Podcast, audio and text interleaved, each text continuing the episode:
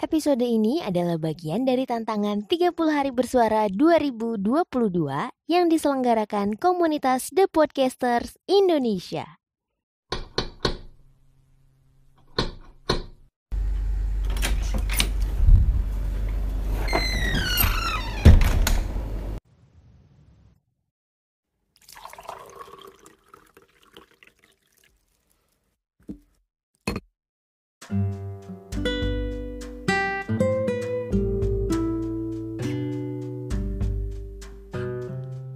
Pertama kali bersua dengan benda pengirim suara ini ketika aku masih belia. Teringat sebuah masa di mana telepon umum menjadi pilihan untuk membuka sebuah percakapan. Masukkan koin atau gesek kartu chip di telepon umum yang ada di pinggir jalan. Tunggu beberapa detik hingga koneksi terhubung. Ada perasaan membuncah yang bisa memecah gundah telinga mendengar suara renyah dari ujung telepon. Namun kadang rindu terbatas waktu saat koin mulai menghilang satu persatu.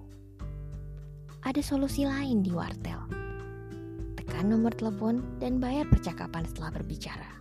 Paling tidak cukuplah untuk saling bertukar sapa tanpa perlu khawatir recehan berkurang, tapi tarifnya lumayan. Aku dan keluarga tak pernah punya telepon rumah. Oleh karenanya, kami akrab dengan telepon umum dan wartel. Banyak kenangan di sana.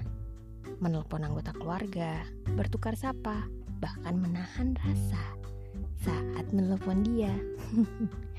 yang bahkan tak pernah bertegur sapa. Saat ku dengar halo dari seberang sana, bergegas ku tutup teleponnya. Lalu senyum mengembang di pelupuk mata. Ada pula yang telepon iseng bermodalkan buku Yellow Pages sekenanya memilih nomor. Untuk kemudian hanya dibalas tawa dan kabur setelahnya. Hmm. Sayangnya masa itu sudah berlalu sejak ada ponsel yang terbaru. Sedikit demi sedikit orang beralih dan berdalih perlu sesuatu yang lebih sahih.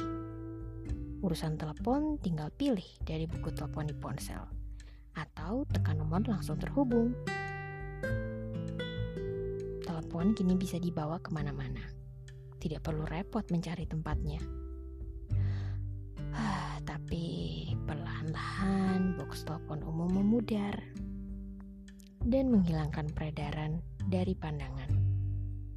Perlahan tapi pasti, tombol karet dan plastik tergantikan oleh layar tanpa tombol dan cukup dengan sentuhan.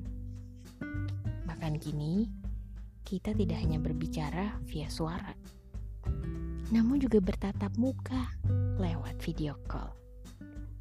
Teknologi memang memberikan kenyamanan dan kemajuan yang baik dalam kehidupan. Ah, namun terkadang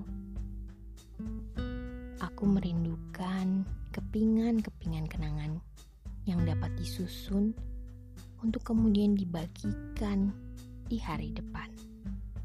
Seiring waktu, hendaknya komunikasi betul-betul mengenai interaksi dan bukan sekedar basa-basi.